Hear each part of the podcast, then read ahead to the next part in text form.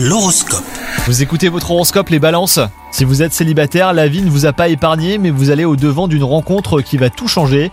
Il vous faudra simplement mettre de côté vos a priori. Si vous avez déjà trouvé votre moitié, les astres vous invitent à faire preuve de bienveillance. Vous êtes très exigeant, parfois trop. Aujourd'hui, essayez donc de lâcher prise.